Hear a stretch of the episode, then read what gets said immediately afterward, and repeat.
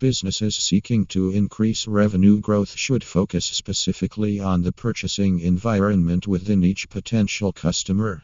Great sales professionals recognize that there is a different set of steps that a buyer would engage in to buy, with the end result of this purchase cycle is the purchase of the product or service, or not.